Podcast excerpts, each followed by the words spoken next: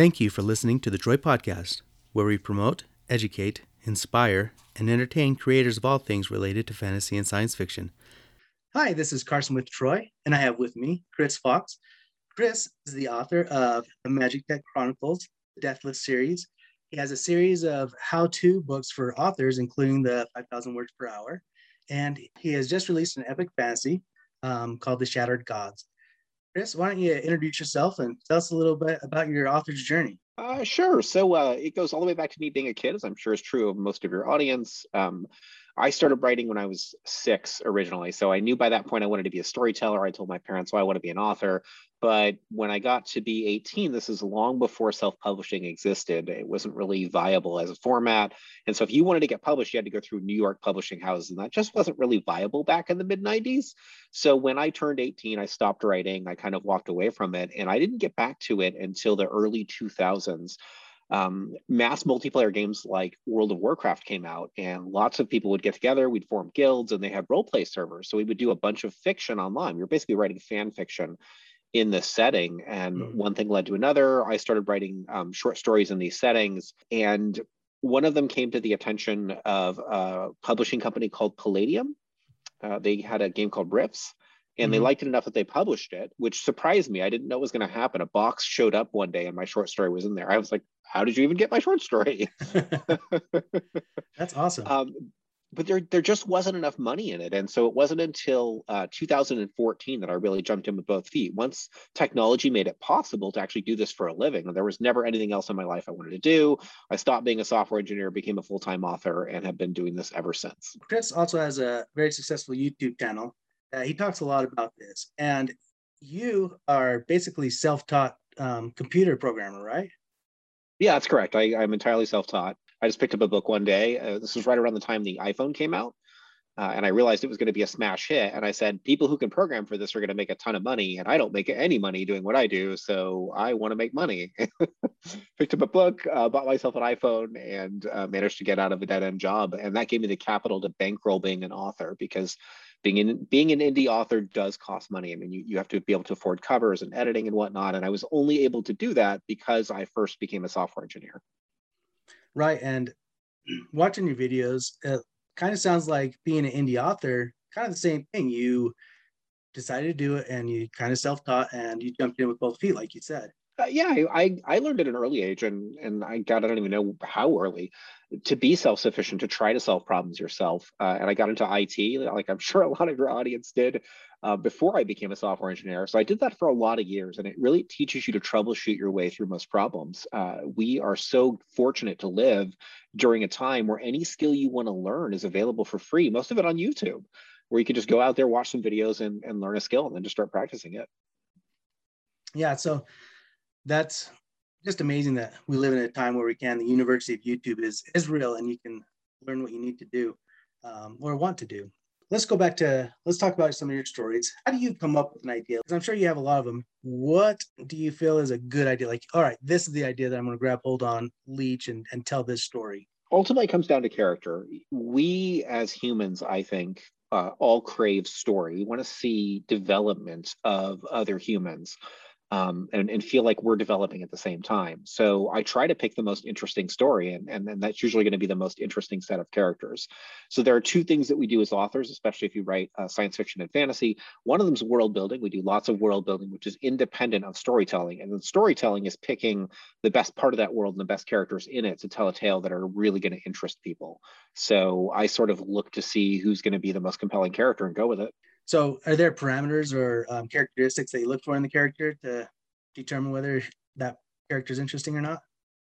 Um, I, I, think it's it, it, can vary a lot because there are so many characters that um, that can fit that role. I mean, you can do a villain, you can do a hero. You know, um, it's hard to say a, a fast set of rules, but they have to be active, really and they can start a story not being active. They can be passive initially but before the end of that story around the midpoint and afterwards they need to become very active proactive and start taking control of their destiny.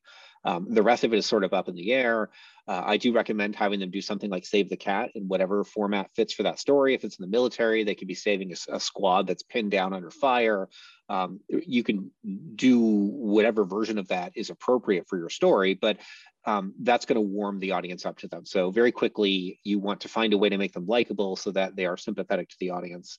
Um, beyond that, everything else is is uh, up up in the air, and you can do pretty much whatever you want. There are no rules. When you think you have a good character and you're going, um, have you ever had a point where like, no, this isn't going somewhere, so I need to step back a little bit and pick somebody else, or how do you how do you sift through the good and the bad? Yeah, I, have done a lot of discovery writing, especially early in my career. Um, and for me, it comes down to feedback. Like I'd have readers read some of the stuff and they would say it just wasn't good. So I'd pick a character and it just wasn't gelling, wasn't capturing what I wanted it to capture. And I remember one of my very first writing coaches told me, pick the character with the most to lose in that scene, who has the highest stakes, who has the most on the line, who has the most stress in that scene, and then try to write it from their perspective. And that did that helped me a lot, I think. So what are some of your writing habits? I know you cover this a lot on your YouTube channel, but there might be somebody who hasn't seen that. Yeah, I, I, can distill it down pretty quickly. Um, we are computers. We are very much computers. Our brains work just like any other computer would. And so we're creatures of habit. So what you want to do is install a habit that works the same way in the same place every single day. So I get up at the same time. I go through the same series of steps. I sit down at my computer. Uh, all the applications that are not writing related are already closed down. All the decks are cleared. My email's not even open yet. I just sit down and I start writing. And if you get into the habit of doing it in the same place every time, um, your brain will start kind of hyper optimizing the the writing habit for you. You won't necessarily have to think, oh, I should do it this way. Um, you'll start spotting things that'll make it better. And I've been doing that for so long now uh, that it's very much second nature. So my writing goal these days is a million words a year.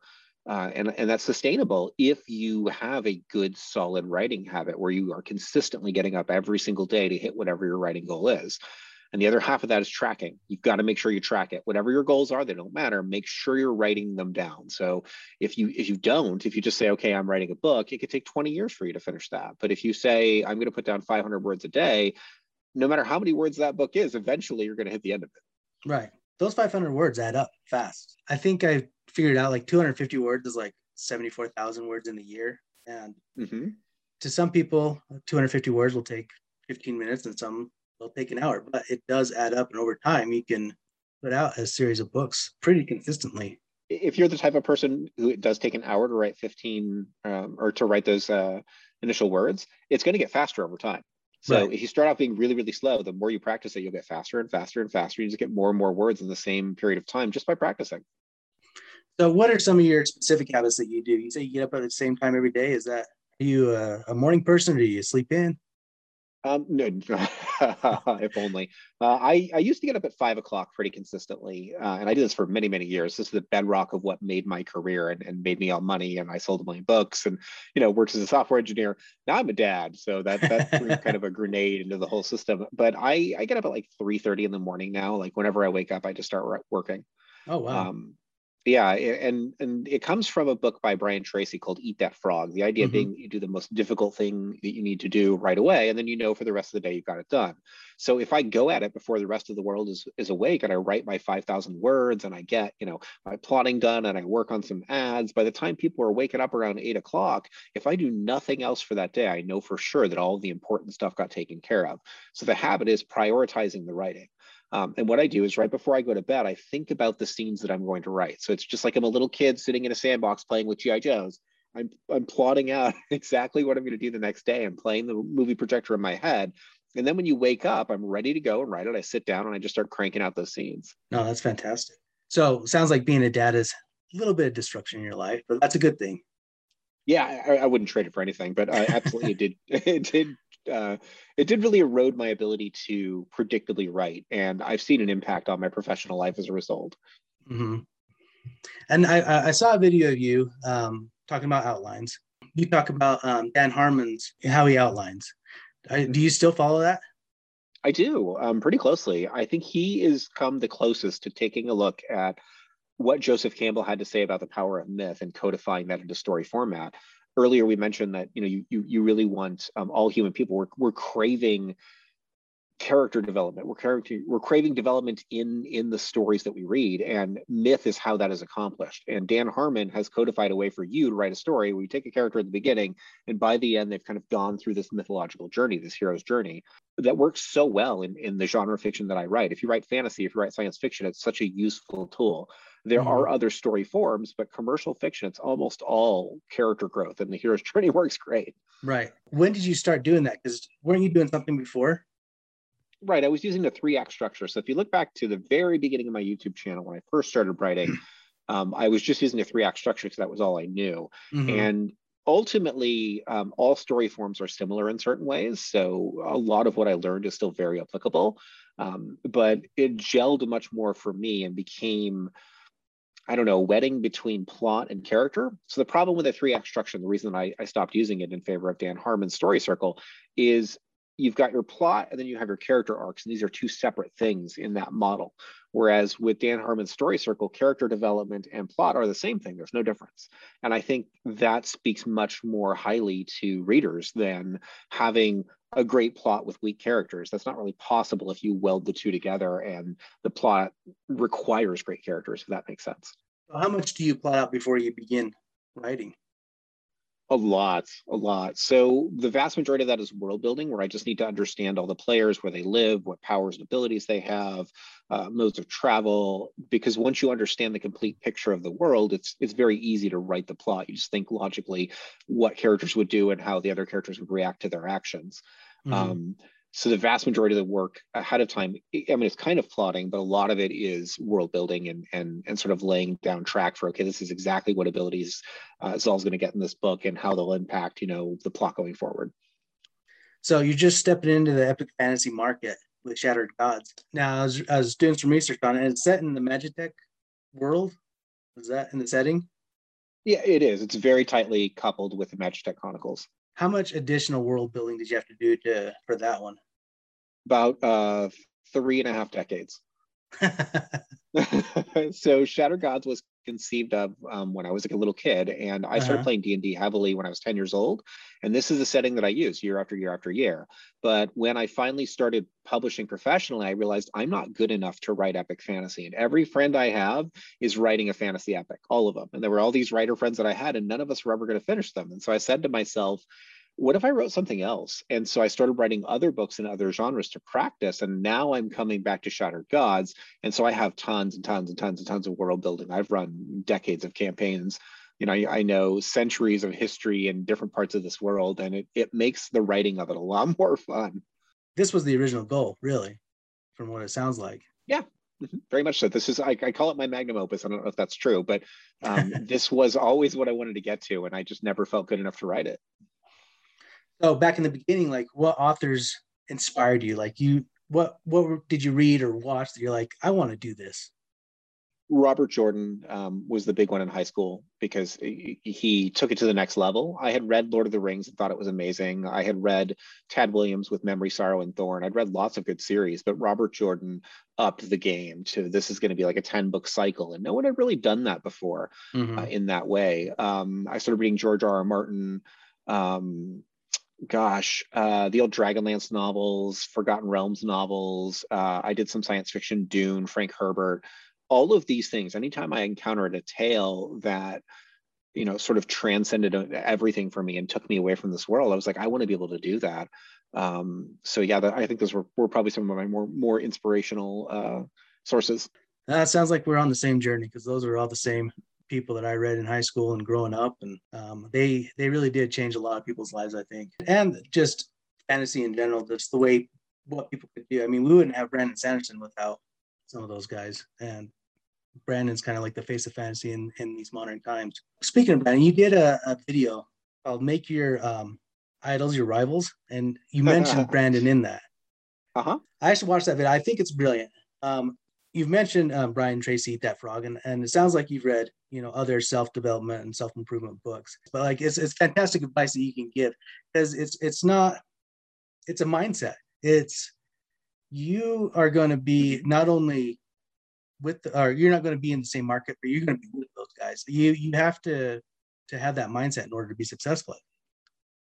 And it's hard because we're taught our entire lives to know that's not possible. So as kids, we're told you can be whatever you want, but as soon as you turn 18, nothing's possible. Get a boring job and sacrifice all your dreams. And you're not allowed to play or to ever think that you could be at that level. And that's considered arrogant you know mm-hmm. whereas uh, tony robbins is a great story you know when you're kids you'll you'll pretend anything yeah you know you get a swimming pool and i get two swimming pools and you know anything is possible but then as an adult we take it all away and and i just realized what if it is possible you know what yeah. if you can dream big and do it and i've seen people like break out every year since 2014 who thought they could never do it and are still sort of starstruck that they're standing next to their idols i don't know if you ever watch mma but conor mcgregor on one of his first fights he's after he after he won, he says, "I'm not here to take part. I'm here to take over." Mm-hmm. And I loved that quote, and it's very similar to yours because it's a totally different mindset. Like I'm not going to write, and I hope somebody buys my books. Like I'm going to stand out, and I'm going to be part of this market, and people are going to know who I am. Also, going back to what you said, like as an adult, you're you're kind of taught not to toot your own horn. You know, the the tallest nail gets hit first, but mm-hmm. as a mm-hmm. self-published author, that's what you want. Like you have to be known. It's not like somebody else is going to do this for you. You have to do it yourself. Yeah, and and honestly, it, it makes you cocky. You have to be cocky. You have to believe in yourself. And and and yeah, it sounds bad. Um, ambition is not something that is is uh, valued as much in our society anymore. But if you want to be successful at that level, that's what it takes. And it, it comes in fits and starts. I I don't know how many people watching this know, but I met Brandon Sanderson um, many years ago before becoming famous. So when he was picked to um, finished The Wheel of Time, the first book was called The Gathering Storm. He did a book signing tour, and I ended up working that book signing tour. I sat with him. I saw it with Harriet, um, Robert Jordan's wife, and the editor of Ender's Game. She discovered Orson Scott Card. Eh, so I was shadowing famous people and getting to meet them and seeing, oh, they're just like us. They're just geeks like us. They play the same games like us. They're just like us. And if they're just like us, why can't we do the same things? No, I agree. Out of all the genres, what what was it about speculative fiction that you wanted to write in? Why why choose that genre? When I was a little kid, uh, I had a very turbulent childhood. Um, my parents got divorced. My mom, you know, I put this in air quotes, kidnapped me. Um, you know, we were on the run from the law for a year. We changed our names, but my life was really chaotic. And so the only, um, I don't know, sense of order I found was in reading these books. You know, these people had control over their own lives. And so I would discover these awesome fantasy books, and it made me feel like I don't know. I had a home. I had a home in Krynn and I had a home in Narnia and I had a home in Middle Earth. And I really love that. And so I stuck with it. And, and it just, I stuck with fantasy since a very early age. And I only expanded into science fiction because I ran out of fantasy to read. And, and you know, once I got into sci-fi, I realized it was just as good as, as fantasy, but it took me a lot of years to make that jump. I don't think I did it until high school. You remember what the, like the first fantasy book you read was? The very first fantasy book I picked out and read was the Choose Your Own Adventures um, box set. So the book's had a white cover. Um, it, I want to say it was like the Caverns of Time. Gosh, I can't remember much about the plot of the book. But that was the very first one I picked up. I had a little box set. It was the first five Choose Your Own Adventure books, and oh, they nice. were all fantasy based. Mm-hmm. Uh, after that, I remember a lot more of them. I got into Dragonlance pretty quickly, and I read like 30 of them. oh yeah. no, those are fantastic. Um, Tracy Hickman, Margaret Weis, they they did a great job. And no, I kind of same journey. My very first one was Lord A- Lloyd Alexander, um, the Black Cauldron series. The the Book of Three was the first one, I believe. Mm-hmm. But but after that, it was. I think after that it was like the Princess Bride and the Sword Shannara and and all that. Mm-hmm. So I've talked to a lot of authors now, and a lot of them picked up the exact same books and and read them like the same books that drew them into fantasy. That's uh, it, it happened to a lot, a lot of, a lot of like John Carter, a lot of Dune, a lot of Dragonlance. And they all have the same hero's journey. Yeah, all have exactly the same. Like you look at the assistant pig keeper, you know, Taran, right from the very beginning, he has no responsibilities, and you know, by the end of it, he's the High King. yeah. No, it's it, it, it is. It's exactly the same plot, but you know, if you do it right, it doesn't get old. Mm-hmm. It's about execution, and and we'll always want to read it again in a different form. I think. Yeah, exactly. I mean, even well, that's what Star Wars did. You know, it was Luke, a moisture farmer, and then he's a, a master Jedi. Mm-hmm. One of the most important people in the world or in the galaxy. So you um you just designed a, an RPG, a role playing game set in the Magitech Chronicles. What were some of the challenges with that? Numerous. Um, making a role playing game is really hard and really expensive, and and I'm talking um, five figures expensive. Like it was fifty or sixty grand by the time I was done. Um, that was the first mistake. I could have done it way cheaper. I could have done it for like ten or fifteen grand if I had known going in exactly what I was doing. Um, I didn't. I made a lot of very expensive mistakes. Um, I, I mean, I, I don't know that I would change it because I learned a lot and I got a lot of extra artwork that was useful for other things. Uh, systems are difficult to build and build well. The hardest thing that I learned was you have to be flexible and open to change, and that takes a lot of help. So mm-hmm. you can't build a good role playing system in a vacuum by yourself and then just publish it. And I've seen lots of lots of people do that. Uh, there are lots of role playing games out there where you sit down and you play this, and it's obvious to me that nobody play tested it. Mm-hmm. Um, I took the current version of the Magitech Chronicles through two years of rigorous playtesting where I knew I could publish it and, and, wanted to publish it, but I just felt like it wasn't ready. And I'm glad I put that time in. So maybe the biggest lesson was give it enough time for it to really flower and don't force it because RPGs are hard. Actually, good advice because you think when you're playing something, and this is with anything, like lot, there's tons of people that read a book and be like, I can do that, and they try and they, they realize how hard it is.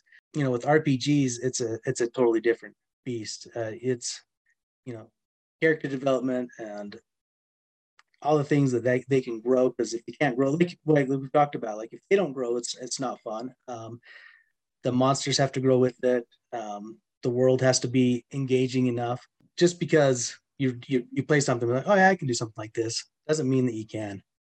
That, um, that was me for like but, 20 years. but like you did it eventually. Uh, what changed was becoming a software engineer. So prior to being a software engineer, I said, "Oh, I want to be a game designer and I want to design games." And I would come up with some ideas, but I had no idea how much work or the scope of a project was involved. And then I became a software engineer for like six years. And after six years of running complex code bases by myself with no help, and and designing all these crazy features, I understood what it took to do that sort of massive project development. And then when I sat down to do a role playing game, I don't want to say it was easy, but it was manageable. Mm. Not a lot of people have that sort of experience though. So that, that was a big um, blessing for you for sure. Mm-hmm. Yeah, it was a great intersection of my skills. Mm-hmm. Very lucky. Yeah. So what are some tips that you can give to brand new authors? Um, don't take it too seriously you know this would be probably the first thing because it it it's so easy to get tied up in you'll start with my book because the first write, book you write whatever it is it's always my book. Um, and, and it's the only book. I've got 37 novels out now and i know people with over 100 novels out. If you keep doing this as a career no matter how important the current project feels it's not it's just a step um, on your career. You are not the writing. The benefit of your current project, of the book that you're working on, is that it will make you a better author, and the next book will be even better. So, um, give yourself permission to suck, to be, you know, not as good as you could be. Finish the story, put it out there, learn something from it, and do the next one. How are you able to detach yourself from that? Because I know, I mean, just speaking from experience, you write a book and you're like, "Oh, this is my baby," like, and you give it to some people and they're like, "This is horrible." How do you detach and and not take it so emotional? You can't. I mean, I'll hear people say people say all sorts of advice, like, "Oh, you can do this or you can do that." I don't think you can. I think that that you even today, famous authors get their knees chopped out from under them all the time. Where it's like, I worked so hard on this project, and even though I have all these big successes, you know, nobody likes this one. And and what leaps to mind for me is Jim Butcher's um, "The Aeronaut's Windlass." Have you read that? I have not. So Jim Butcher, everybody knows him for the Dresden Files, or maybe for Codex Alera. Mm-hmm. Um, but he came out with one book, and it might be the best book I've ever read, period, in any genre. Like it is amazing, and it's this mix of epic fantasy and steampunk. There are these spires, and nobody knows what's beneath them because there's this fog that sort of blocks out the planet, and they fly between them with airships. But he captured um, the very much the HMS, like the Royal Navy feel um, that whole setting. And it was so well done, but it wasn't well received. And this book came out in like 2014, 2015. There's never been a sequel. I think, um, I don't know if he's given up on it entirely, but I think he abandoned it and walked away because even though the book was amazing, it didn't get the reception he was hoping for. So even big authors, I think, can can be crushed in the same way a brand new author can be. And and maybe as a new author, it helps to hear that. You know, your heroes are suffering in the trenches just like you are no, I can um, definitely motivate somebody to, you know, stick with it. You know, you wrote right to market. Do you think that if Jim Butcher and and I don't know, this is pure speculative. If he would have maybe done it under a different name, um, you know, like a pen name or something, it might have done success, been a little bit more successful because everybody knows Jim Butcher and they have this idea of like, you know, this urban fantasy or this um, epic fantasy that has Pokemons and stuff in it. I don't. I don't. From a writing to market perspective, there was no market for the setting. Um, and that was the problem. So there wasn't okay. a lot of people who were like, boy, I'm really hoping that somebody comes out with this great, amazing setting and because that didn't exist um, he wasn't able to, to hard sell it so at the time everybody was moving into lit rpg and lit rpg was blowing up and so that was capturing all the market share mm-hmm. so i mm-hmm. feel like it was just released at the right the wrong time and there wasn't a lot of market demand for it um, i don't think he made any direct mistakes because you know in indie publishing i can decide to release a book whenever i want to but in tradpub he probably needed several years of lead time he could have couldn't predict what the market would even be like Right. So it's just a case of bad timing for that particular novel.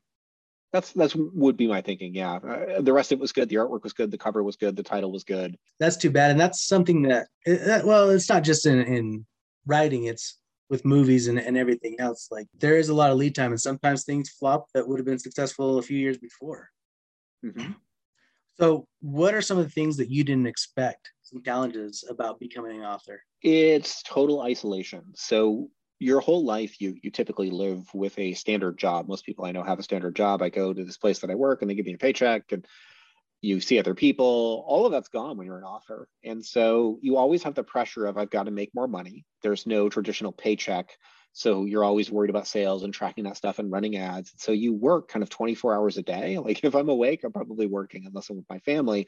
And even then, it's usually intruding in some way. Um, there's pre-order deadlines hanging over your head, and there's a million and five things you have to do as an indie author sustaining that for a long period of time is really hard. And uh, a friend of mine, um, Kevin McLaughlin, recently made a post in a Facebook group that I'm a part of uh, and he said, you know, he started back in 2011, even before I did. So he was celebrating his 10 year.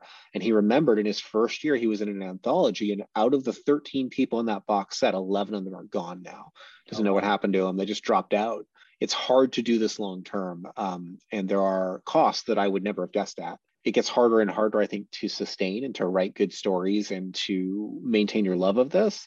So if you are at a stage where you're doing it as a hobby, don't necessarily be in a hurry to make it your full-time career. It can be amazing. And if you hate your job, it's a great way out of it. But you know, there's a cost to it. There definitely is. I know in an earlier video that you put out, you talked about um, being part of a mastermind. Mm-hmm. Does that help with the isolation? Are you still part of that? I'm not currently, and I need to start one badly. Um, masterminds come and go. They tend to last about a year or two because I, I think that uh, everybody moves away from where they were at when it started, and so they they have different needs. They need new masterminds. I still talk to the individual people, um, but it was really beneficial to have to get together once a month and explain to four other people that are at my level professionally what I'm working on and whether it's working or not. Yeah, I'm assuming that probably helped with the isolation too. Um, you know, get, getting feedback in any form is is beneficial being self-published, you're responsible for everything. You know, the cover artwork, be you know the editing. How did you go about finding a a cover artist, or or do you have any tips or tricks that somebody could find help find a, a good cover artist? Because there's lots of people out there that say, yeah, I can draw or I can. I, I do, and it works perfectly today. Even though I, I first started doing this 10 years ago, it still works perfectly exactly the same way today. Um, there are a few new sites, but what you're doing is you're going to sites like deviantart.com um, and start looking for other art, art sites. If you're just searching for art on Google, you'll find more similar sites to deviantart.com. And this is where most artists put their portfolio. So what you do is they have a search engine on DeviantArt. I'll search for the exact type of art that I'm looking for. So if I'm writing about giant mecha or kaiju, then I'll search for that. And you'll find people who've done artwork and you just start browsing their, their profiles until you find somebody who can do something really good and you look to see if they take commissions. And if they do, you send them an email and you say, hey, listen, I'm an author. I need a cover for my book. Um, this is the budget that I'm working with. Or, you know, ask them maybe how much they're going to charge for it and go from there. And my first cover was for No Such Thing as Werewolves. I paid $300 for it. Um, the guy, Nikolai Ostertag, was in Germany, uh, still is. And today i think he charges like $2000 a piece for his his artwork but back then he'd never been discovered. I'd never written a book. So the two of us worked together. I gave him some money. He got you know uh, both some cash out of it and some exposure. Uh, the book took off. So you're going to want to do the same thing. Find an artist who's kind of hungry and getting started, and you know is it within your budget, and work with them and go from there. Um, lastly, about covers, I would say this: typography and artwork are two totally different things. Don't assume that your artist can do typography. In fact, assume the opposite. They're probably really bad at it. Um, I recommend that authors find somebody different to do the typography or that part they get good at themselves because that one has hard and fast rules you can understand. My uh-huh. wife does all the typography for my novels, um, and I think they're phenomenal. What about finding an editor? This is super challenging. So the first question is, do you have any money? And and the answer for a lot of authors is no, no, they don't have the money. Yeah. Um, I paid three thousand dollars to my writing coach for the the first round of editing. It went through my book, and she taught me a lot about writing. But if you can't afford to do that, you've got to sort of um, jumpstart it another way. And oftentimes, what I recommend is try to find some beta readers because beta readers can do a lot of your editing for you. And if they love the story, some of them will do it for free um, and you could just thank them in the credits and then everybody is happy with your arrangement. So do whatever it takes to get your stories out and then once you get some money find an editor you can pay. I can't give specifics on on given editors because they're going to vary from genre to genre. You want an editor who edits other military science fiction if you write military science fiction or epic fantasy or romance or whatever genre you write not just a general editor. You want somebody who's familiar with what you're trying to do Exactly. Like it, I want somebody who's read Brandon Sanderson, who's read the you know Wheel of Time, who's read uh, Lord of the Rings, and and so would know those things. And so when they're reading my book, would would read it the same way my target reader is reading it. Mm-hmm. So those are there are two aspects that sometimes people w- who want to become an author don't, especially indie author, don't don't think about. Another thing that you might not think about, and you've written a book about this, is marketing um, for authors. How has marketing changed in the uh, time that you've been an author? Well, now your audience can literally talk to you. So it's really about the tribe that you're building. That's almost 100% of your your marketing efforts are going because you want it to almost be a movement whenever one of your new books comes out. Mm-hmm. Um, so your whole goal is is to, to sort of interact and be a personality with that audience. And and I spend so much more time in my Facebook group and sending emails than I ever did in the beginning. In the beginning, there was this sort of barrier between me and the audience, and that's entirely gone now. No, I was just um, reading a book by uh, Grant Cardone, 10, the 10X Rule. I don't know if you've ever read or heard of it or anything, but he talks about being um, omnipresent. Like you just have to be known everywhere. Like when they think of something, they think of you. And it sounds like that's kind of what um, marketing is kind of transitioned to. Like you need to just be constantly putting yourself out there so that, like you said, when a book comes out, it is a movement. Like thousands of people pick it up or millions of people pick it up and, and buy it and read it but that's terrifying to most people. So I want to give them hope. Um, yeah. I backed off from that. So it is. I very I very consciously stay out of the the public eye. I don't try to be famous or to catch anybody's attention. I want to be rich, not famous. Um, and I think that's true for most household name in order to make great money doing this. What you need to do is create a reliable experience and give people a way to find it. And then your community will sort of swell from there. So I've sold over a million books, and, and most people have no idea who I am as an author. And I can think of dozens of authors who sold over a million books, and no one's ever heard of any of them. Like if you go to your average cocktail party, you know, Brandon Sanderson, I have no idea how many millions of books he sold 20, 50, 100, who knows? But like to get to that level, you have sold so many books and become so huge. And if that's terrifying to you, you don't have to be that to live your dream. No, you don't. That's something like when I talk, I sometimes talk about, you know, I want to take over, not take part or, or be an omnipresent omni. Like I talk big grander things. But as authors, as for me as fantasy lovers, a lot of times um, we are introverts. I'm a I'm a big introvert. Like this is mm-hmm. uncomfortable for me to reach. You know, this is very outside my comfort zone. But at the same time, like you, I want to be rich. For me, like I'm I'm trying to to grow um, you know, a following so that when my books come out, because I, I don't have anything yet, that they can launch successfully, that they can entertain people and hopefully, you know, make a little money off of it. Let's let's kind of transition um, into your your your how tos, your you know your five thousand words per hour mm-hmm. and whatnot, and, and stuff like that. So with that, say I'm I'm a brand new author. If I take your your eight books, nine books, however many books there are, and follow them, um, and this is kind of putting you on the spot. How confident um, are you that I would be a successful author? This is kind of if a plug ex- for your books. If you execute them well, 100%. I can tell you, like literally dozens of people I've watched go from have never published a book to I now make six figures and this is my job doing it. but the vast majority of people also fail because they don't execute well. Um, they look at it like it's a checklist of the okay, I've got to have a book and then I got to have a cover, and and that's not the way it works. You you have to think of it more like it's a symphony. And mm-hmm. so every wrong note you have is going to kind of hurt the ear of your listener. If you have enough wrong notes, no one wants to listen to you. So it takes so much time and attention and practice. Um, that's the part that I think a lot of people don't realize. If you if you read the books, you could read all seven books in probably one day if you started in the morning. Um, is that going to do anything for you at all? No, you'd actually need to do the exercises at the end of every chapter in every one of those books. And if you did all the exercises, I think that would pave the road for you pretty well to get started. Um, from there, find people that can help you. And that, those are actually some of the exercises. Go out, locate people that can give you the resources you need. Uh, but you need to have like sort of a team early on of people that are pulling for you it's hard to do this mentally. It's hard to learn everything you need. So when you're part of a small collective of authors that are kind of fighting the same fight as you, you pool your resources and, and everybody's doing better and you're much more likely to come out ahead.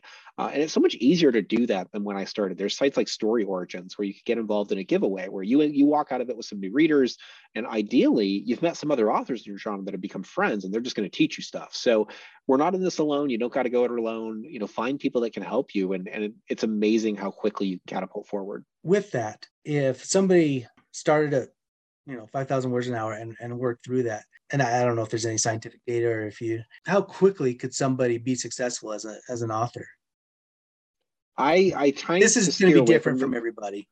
Well, I try to steer away from this question because there's a whole group of people out there that are looking for a, the shortest answer they can get, like three weeks. Right. And, and they're going to go through it and they're going to do it terribly and be awful at it because they in their head now have fixated on that number. But I've seen somebody go from I've never published a book to I'm making uh, five figures a month in four months. That's amazing. Yeah and so they were a technical writer they already had some experience but they had never done any fiction at all. And what they said they did is they read 5000 words per hour to get them writing. Um, they read write to market to find their genre and then they read um, plot gardening to learn how to plot it and that was all it took. Oh that's amazing. And and granted these results are not standard they're not going to be for everybody. But the fact that somebody did that that that's especially for you i would feel that that's pretty encouraging. That means that you did something right the first time I saw somebody make more money than I did using my techniques, I was like, okay, I'm onto something. Is that a little discouraging too? No, no, not at Good. all. Um, I'm I'm very different than a lot of people. I don't, like I said, I don't want to be famous, and so my whole goal is to pay it forward and give this information back. I grew up like you. I was a little geek. I just want people to be able to live their dreams. I want you to be able to be a writer. If you want to be an author and tell these amazing stories, I want to get the resources to do that into your hands as inexpensively as possible. Because for me growing up, there was a, a, walled garden and you couldn't get into it and then now that's gone if you want to be an author you really can do this and and and it's the first time in history that's true being an indie publisher has really opened the doors to a lot of people people who you know might not be able to do anything else you know, live, you know especially in covid times uh, the times mm-hmm. that we're living in right now um, in 2021 they might have lost their job but they are able to do something or have an opportunity to do something that can provide for themselves, provide for their families. And we wouldn't be able to do this 20 years ago. Mm-hmm. We tried. yeah. Well, do you have any advice for new authors? Yes. Um, commit to doing one thing every single day that is going to improve your writing and, and get you better. And if marketing is what you're focusing on, one one thing that's going to get your marketing better. And you will be amazed where you're at in a year. So between now and 12 months from now, if you take 365 actions, one action a day, your career will look entirely different than it does right now. I guarantee it. That's great advice. 1% better every day. Mm-hmm. But one action that, to get you better. So, how can people reach out and find you? Um, chrisfoxwrites.com is my website. Most of my resources are there. Uh, YouTube.com slash Chris Fox is where all the videos are. So if you need resources to learn how to write or market, it's all there. It's all free. Um, yeah. In these times, it's kind of tough, but um, are you going to get any conventions or any conferences in the next, let's, let's just say 60 months till the end of next year? I am, and this may actually be the only one that I do going forward. Uh, I will be at 20 books to 50K in Las Vegas that might be the only conference I do outside of California going forward, uh, just given how crazy things are and the fact that I have a young son. um, you know that may change someday, but but it's looking like West Coast only. I've I've flown all over the country for years now. I'm so tired. No, that's a fantastic one. Uh, there's going to be lots of options there. I'm hoping to get there. So look forward to that one. Hopefully, I get to meet you. Yeah, it'd be great. Um, walk up and, and shake my hand. I'd love to meet you. You know, buy you a drink. Sounds good. Well, I appreciate the, you taking the time out um, to visit with me, and and I learned a lot today. So thank you. Yeah, great. thanks for having me on. I appreciate it. Thank you for listening to the Troy Podcast. Please subscribe, like, and share with your friends.